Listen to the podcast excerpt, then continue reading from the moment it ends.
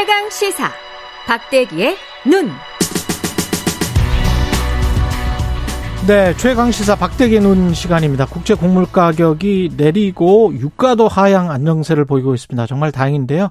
그런데 우리나라 밥상 물가는 여전히 내려, 갈 기미를 보이지 않고 있습니다. 왜 그런지 KBS 박대기 기자와 좀 알아보겠습니다. 안녕하세요. 네, 안녕하십니까.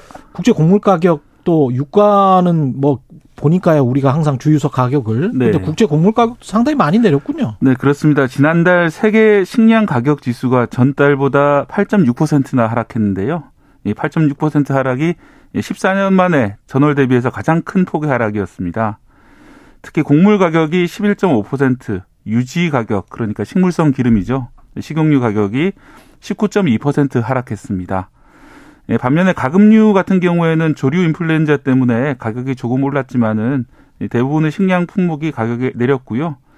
하반기에는 상반기보다 가격이 더 떨어질 거라고 우리 농식품부가 전망을 하고 있습니다. 세계 식량 가격 지수는 이렇게 내렸다. 네.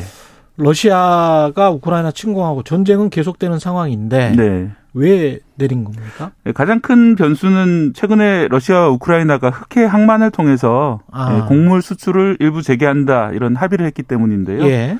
이배 한 척이 우리나라에 지금 들어오기도 했습니다.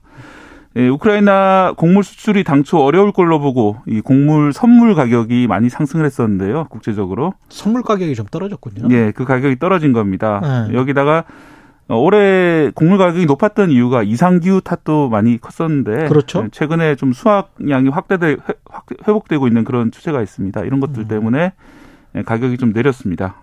당장 그런데 뭐 우리가 마트나 이런 곳에 가보면 시장에 네. 가보면 밥상 물가가 낮다 이런 느낌은 별로 안 듭니다. 특히 뭐 최근 이상규 우리나라 국내 이상규 때문에 채소 가격이 그렇죠. 상당히 많이 올라간 상황이고 어, 수박도 한참 비쌌어요. 예, 네. 그렇습니다. 뿐만 아니라 배추, 상추 이런 가격들이 예전에 비해서 70% 가까이 지금 오른 그런 상황인데요. 음.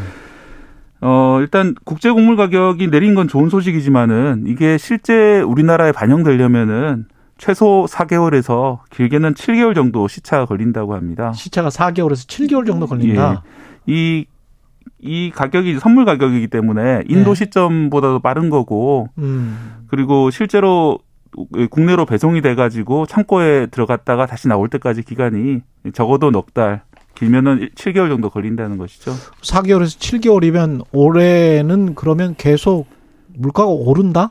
예, 당분간은 계속 오를 것 같고 예. 7월부터 내렸다고 하니까 좀 빠르게 반영되는 거는 11월 정도부터 반영이 될 거다. 11월 정도부터. 예, 그러니까 올해 4분기 정도 가야지 실제로 영향이 미칠 것으로 하락하는 것이 영향이 미칠 걸로 보이고 있습니다.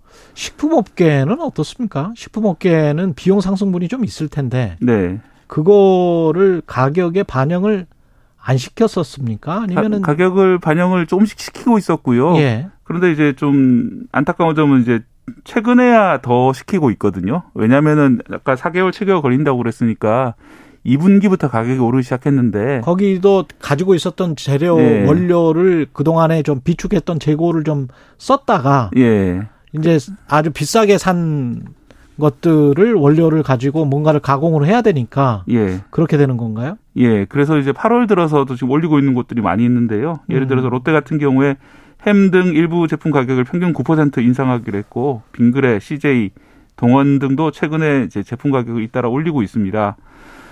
어, 한국 농촌 경제연구원이 그 본 자료인데요. 예. 예, 식용 곡물 그러니까 밀이나 옥수수, 쌀 같은 곡물의 경우에는 3분기 수입 단가가 2분기보다도 15.9% 상승할 걸로 내다보고 있습니다. 아, 수입 단가가 상승하는군요. 3분기에. 예, 2분기 계약한 물량이 3분기 3분기에 들어오기 때문에 음. 실제 수입 단가는 3분기까지 계속 올라갈 거다.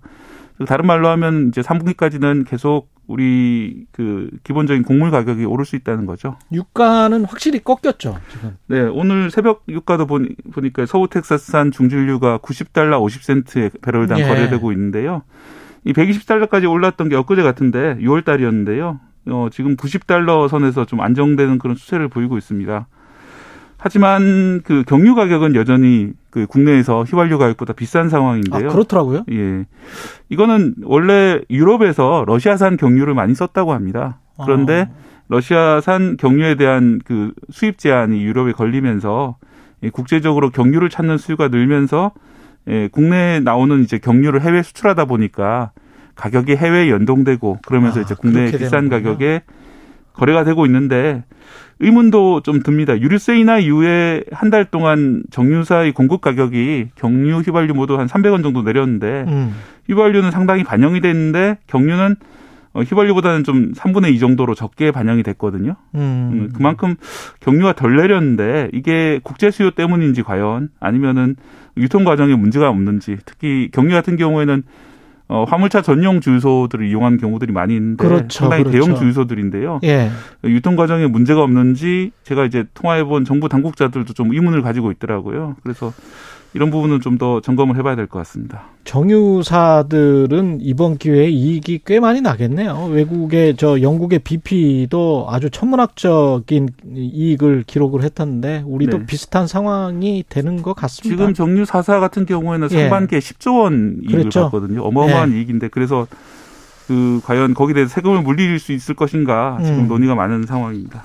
추경호 부총리가 이게 물가가 10월쯤이 고점일 것이다 이렇게 내다 봤었거든요. 네. 그때 그렇게 이야기했던 근거는 뭐였습니까? 네, 가장 큰 근거는 말씀드렸던 석유 가격과 원자재, 국물 가격이 안정세를 보이고 있기 때문에 예. 10월이 지나서 11월 정도 되면은 뭐 그런 가격들이 반영이 되면서 떨어지지 않겠냐 이렇게 보고 있고요. 예, 또 하나는 올해 추석이 예전보다 좀 이른 9월 달 중순에 있는데요.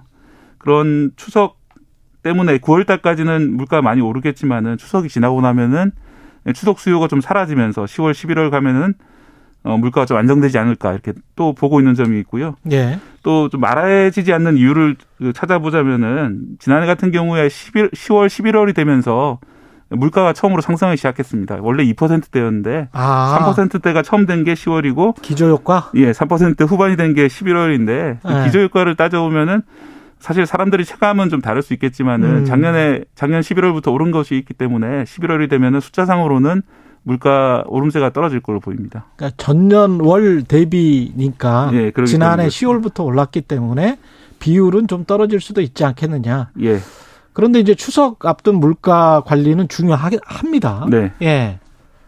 그 관련해서 정부가 어떤 대책이 있는 있는지 좀 알려주십시오. 예, 이르면 이번 주에 추석 민생 안정 대책이 발표될 걸로 보이는데요. 최근에 뭐 큰비 때문에 예, 민심도 좀 흉흉한 그런 상황이라서 어떤 대책이 나올지 주목이 되고 있는 상황입니다.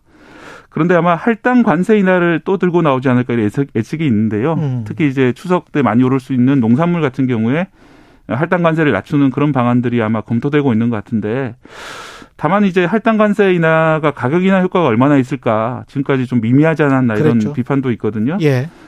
어, 게다가 뭐 배추 같은 경우에는 저장 문제가 있기 때문에 수입도 어려운 그런 상황이고 음. 이게 좀 과연 얼마만큼 효과가 있는 대책일지 모르겠습니다.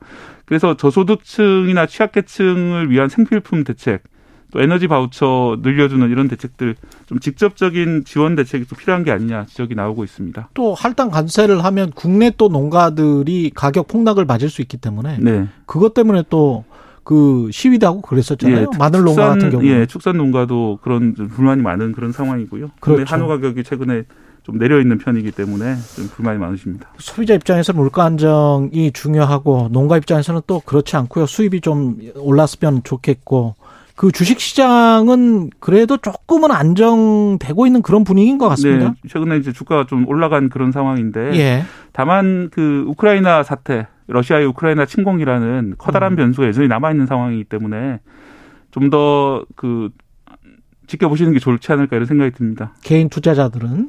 예. 근데 이제 외국인들은 아마도 원 달러 환율 때문에 그런지 네. 1,300원대가 계속 이 이상이 되니까 네. 지금 그렇게 되면은 나중에 1,150원이나 뭐 이렇게 1,200원대 되면 더 돈을 벌 수 있으니까 환차익으로도. 네. 그래서 좀 들어옵니까? 예, 그래서 들어온다고도 보고 있고요. 예. 또는 최근에 그 하락에 베팅했다가 음. 그런 그 하락 베팅이 틀리면서 예. 손실을 메꾸는 그런 식의 돈이 들어오는 게 아니냐 이런 분석도 나오고 있는데요. 예. 이 환차익 때문에 들어왔다 하더라도 좀 일시적인 게 아니냐 그런 아. 분석이 많이 나오고 있습니다. 결국은 실적이겠죠. 네. 예. 기업들의 실적을 집중해서 봐야 될 것 같고요.